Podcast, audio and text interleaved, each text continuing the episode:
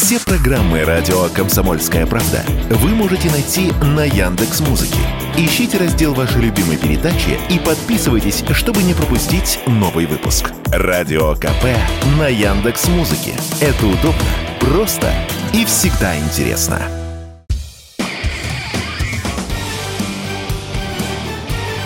Говорит полковник.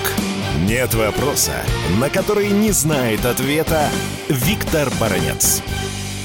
Не часто такое бывает, когда Генеральный штаб Вооруженных сил Украины сообщает об успешных действиях российской армии, да еще не где-нибудь, а в центре событий, боевых событий. А если конкретно, то в Артемовске, по-украински, это Бахмут. Ну и какова же сейчас реальная картина в этом многострадальном городе, где уже несколько месяцев подряд идут бои? Ну, во-первых, если верить информации и украинской, и российской, то город фактически уже на две трети, хотя некоторые говорят на три четверти, находится под контролем россиян. Город берут разные подразделения, и здесь и э, воздушно-десантные войска присутствуют, и пехота. Они в основном действуют на окраинах города, зажимая его в тиски. В центре идут штурмовые отряды Пригожина. И здесь, естественно, мы не можем не обратить внимание на то, что в украинских политических и военных верхах уже давно шла свара, оставлять ли город или нет. Зеленский где-то неделю назад сказал, что ни в коем случае нельзя оставлять Бахмут, потому что если россияне его возьмут, то они прорвут вторую стратегическую линию обороны, и перед ними предстанет ровное предполе, которое ведет на Краматорск и на Славянск.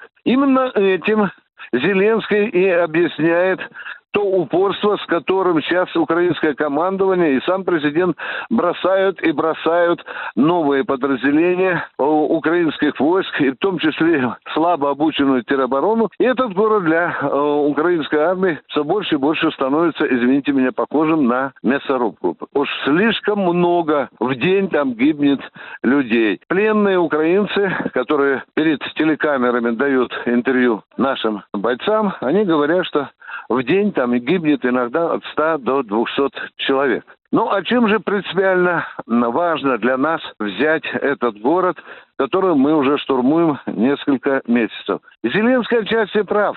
Взятие Бахмута или Артемовска будет означать для нас прорыв стратегической обороны. И это будет значить, что легче будет решаться вопрос со вторыми параллельными опорными пунктами на этой же линии обороны. Это Авдеевка, это Маринка. Мы в конце концов срежем тот огромный зуб, образно говоря, который в общем-то, вгрызся э, в тело нашей обороны. И, естественно, если мы устраним этот проклятый зуб, мы получим очень большие стратегические преимущества, мы получим фактически прекрасную позицию для того, чтобы готовиться к главному сражению специальной военной операции, которая, скорее всего, произойдет в этой агломерации Славянск-Краматорск.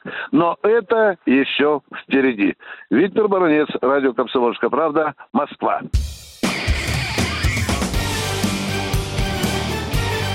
Говорит полковник.